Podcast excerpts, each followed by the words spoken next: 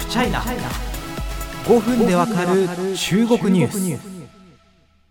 皆さんって料理自分で作ることってありますか？私はですね NHK 時代は地方で一人暮らしだったので結構やりましたね、まあ、食費を浮かせるというのもありますし仕事終わる頃はもう外食できるお店がほとんどなかったってこともあるので大体8割ぐらいチャーハンなんですけどねよく夜中に油物食ってたなって話なんですけどまあそんなシーンにですね欠かせないのが、まあ、包丁で、具材をこうザクザクと切っていくことですよね。この包丁使いをめぐって中国で炎上騒動がありました。まあ、あの中国のウェイボーとかって大体いつもどっかで何かしらの企業が炎上してたりするのであのいちいちですねそれをこう大冗談に構えて、えー、取り扱う必要はないと個人的には思ってるんですけど今回はですねこう愛国心っていう見方でですね切っていきたいと思います、まあ、包丁の切り方だけにと、まあ、それを言いたかっただけなんですけども、まあ、詳しい内容を見ていきましょう。今回炎上したのは超商船ですね。ジャン・シャオチュエンという名前の企業です。一応この企業のですね、公式サイト曰く、1628年創業のブランドというですね、あまりに歴史のありすぎる刃物メーカーでございます。2021年9月に上場も果たしているということです。このジャン・シャオチュエンのですね、カ・コンリョ代表のインタビュー動画の切り抜きがインターネットで拡散されたことがきっかけになりました。この代表曰く中国人が数十年かけて習ってきた食べ物の切り方は誤ってるんだと。全てのミシュラン星付きシェフはそうは切らない。中国人のようには切らない。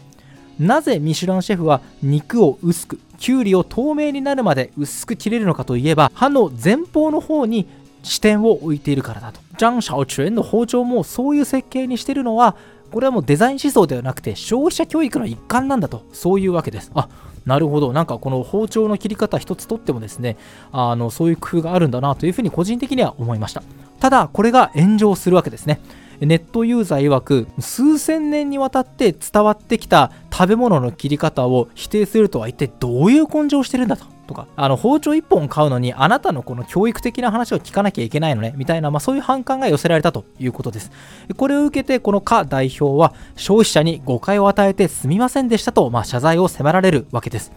まあ、ただこの批判コメントから見える通り、なんというか、何が炎上した、何がフックになってですね、ネットユーザーの怒りを買ったかっていうと、こう中国人の伝統に対するプライド、愛国心が傷つけられたというような反応になってしまったからだと思うんですよね。我々中国人が、まあ、親からあるいはおじいちゃんおばあちゃんたちからずっと先祖代々から受け継いできた包丁使いというのは外国のすごい格式のあるミシュランからすればバカにされるのかそんなの許さんという思考回路なんでしょうか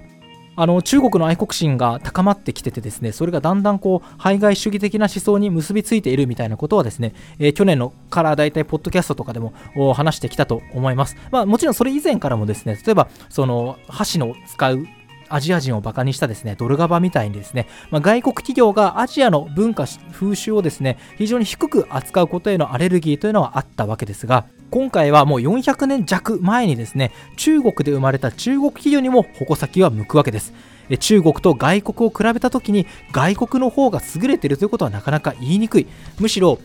中国が優れているという言説しか企業発信では許されないのかとすら思うようになります。